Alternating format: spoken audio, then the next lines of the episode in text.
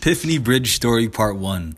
Welcome to the Mission Driven podcast, and I'm here to share with you my reflections as a mission driven leader and as someone on the path to serve and help people. Welcome, everyone. Thank you for being here. And I am just diving into doing the Epiphany Bridge Challenge. Uh, so, with my job, I, I, I made a story, right? I made a backstory and I want to share with you my story here and you could you can learn about my epiphany. So, growing up, I wanted to be a leader.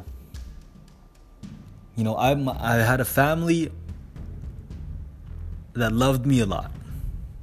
You know, I grew up in a church and it's called Iglesia Ni Cristo, right? And my father was a head deacon. He was a head deacon in the church. He was inspiring and he would motivate everyone in the church. He was a great leader. And one thing that I really value that I learned from him was that I wanted to be around him. You know, I wanted his attention. And I, I thought about growing up. You know, when he when when I when I grew up, I would always watch him see on the stands, right? I would watch him sit. I would watch him stand up on stage and motivate and inspire people to unite the vision, to inspire, to motivate the church, especially when things were going tough. And I wanted that for my life. But one thing I realized is as much as I wanted it, my dad was super busy, right? He was busy. He had other things to do. He was leading people, he was leading others.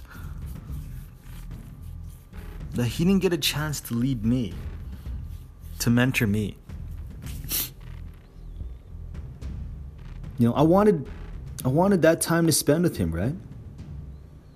I wanted that time to spend with dad. I wanted to inspire. I wanted to be like him. I wanted to speak like him.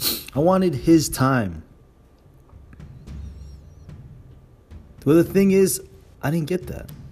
You know, I struggled with being good enough, right?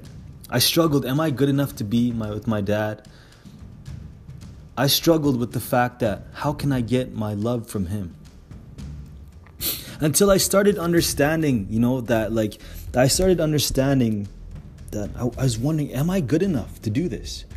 So I walked through my whole life wondering if I was good enough to help people, to serve people,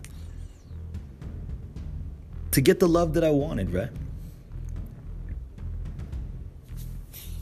The biggest struggle that I faced during that time was not having the mentorship from my dad, not having the guidance for me to be inspired and to be a leader, that I ended up in prison, right? I, I ended up in prison. I ended up in trouble. I sought out attention from gang members and other people. So the problem that I started facing that on my journey is that I started taking courses. I guess I, I got out of prison. I was in prison for a couple years, but I focused on a lot about improving myself, right?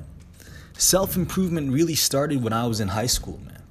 It started when I was in high school. I was locked up in jail, and I was the only person that I was the only person willing to inspire people. I was the only person that was willing to motivate, to drive, to push other people in the school, in the prison to do better. I was the only person to do that. No one else was, you know what I mean? No one else was doing that. But I wanted I I took a step forward to be to grow as a leader that during that time. So I started when I got out of prison, I I started becoming involved in groups. Groups that involve self-development, leadership, growth because I wanted to grow. I knew I had a potential to be a leader. I knew a part of me wanted to step up and help people, to inspire, to motivate people, to bring people up. So I started going to groups. I started going to Toastmasters groups, public speaking groups. I would go around, network, meet people, and I really wanted to meet girls. but that's another story. But, you know, so I went to all these different groups, these Toastmasters groups, these leadership groups. And I wanted to bring that same mentorship that I could have got with my dad. But now I want to give that to other people. So I started creating my own courses. I started creating my own public speaking organizations. I started running my own meetings. I started running my own masterminds. I started running my own courses where I could empower and teach. And I learned from other people, my mentors who taught me about this. So I created a plan for myself. I created a plan for me to grow to step up and to serve people and to add value out in the world, right? And that's where I started Warrior Leadership. I started training people. I started training people, especially on sales teams. You know, I started to be a role model for other people. I stepped on a path and I became intentional with my service, and that's why I'm writing the message. You know, so I experienced so much pain, right? I experienced so much pain, so much frustration, so much judgment. No one supported me. I lost friends. I lost. I smoked weed. I felt disappointed. I felt dis. I felt regretted. I, or rejected. I felt like I wasn't worth it during that time. Along this whole journey, I experienced that. But every day, as I push through these tough moments, like not having food, missing a bill payment, having to borrow money, not have, being able to buy a coffee, so I had to go to the public library. I couldn't even afford insurance, so I drove my car without insurance. I'm not even can't even pay a parking ticket, so I can't even do a pay a parking ticket. The end result, but as I pushed through, I knew I had something and a leader must push forward, right? The end result that I was I had I had to grow my income. I had to make new friends. During this time, I pushed myself every moment when it's strong. Even though I felt hard, even though I felt rejected, even though I felt all that, I still pushed forward. And I found my income increasing. I find my confidence increasing, my desire to help people increasing, and me being able to influence and touch the lives of others. But I grew as a speaker.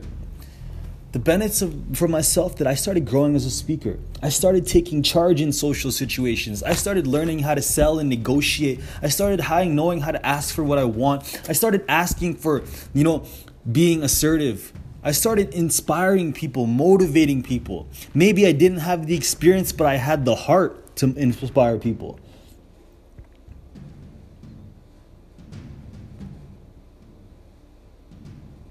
And now I'm free from jail and I'm doing what I want. And I'm creating the life that I want for myself. So this is Kevin with Warrior Leadership. Thank you for listening to my Epiphany Bridge Epiphany Bridge podcast, I invite you to send me an email at kevin at warriorleadership.ca if you do have any feedback for me. Let me know if you have any feedback, anything you want to share with me, add, comment, maybe would want to change. This is my story. Um, I'm looking forward to adding value to you. This is Kevin with Warrior Leadership. Have a powerful day, all right? Mission driven life.